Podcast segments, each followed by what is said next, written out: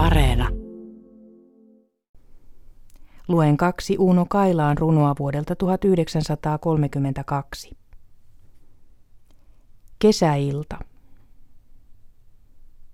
Kas armas lapsi, raukea on pilvilinnun siipi. Tuol ilta kissan askelin jo pensahikkoon hiipi. Kuin kujen mielin piilostaa se pilkistelee meihin. Se taijat taitaa, mutta myös mä kuulun taikureihin.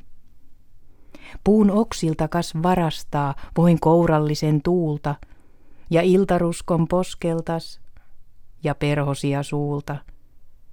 Vaan kuinka lienee käynyt niin, et iltavoiton veikin, sen taika petti taikurin, se todeks muutti leikin. Ilta.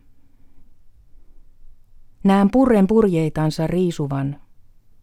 Taa ratavallin käärme kiemuran jo päättyi pakomatka auringon.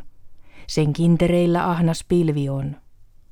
Se linnunlailla lentää yli maan, ojossa kaula, kita ammollaan, kuin auringon, yön tulikärpäsen, se mielis pyydystää ja niellä sen.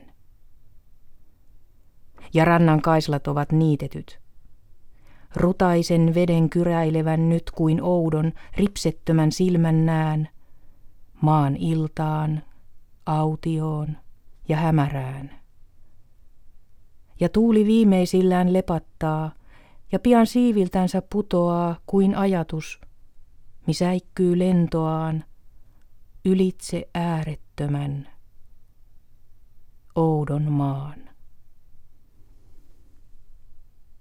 Mietelauseeksi luin kaksi Uuno Kailaan runoa, Kesäilta ja Ilta vuodelta 1932. Lisää suomalaista runoutta Jukka Kuosmasen toimittamassa Mieteviikossa huomenna.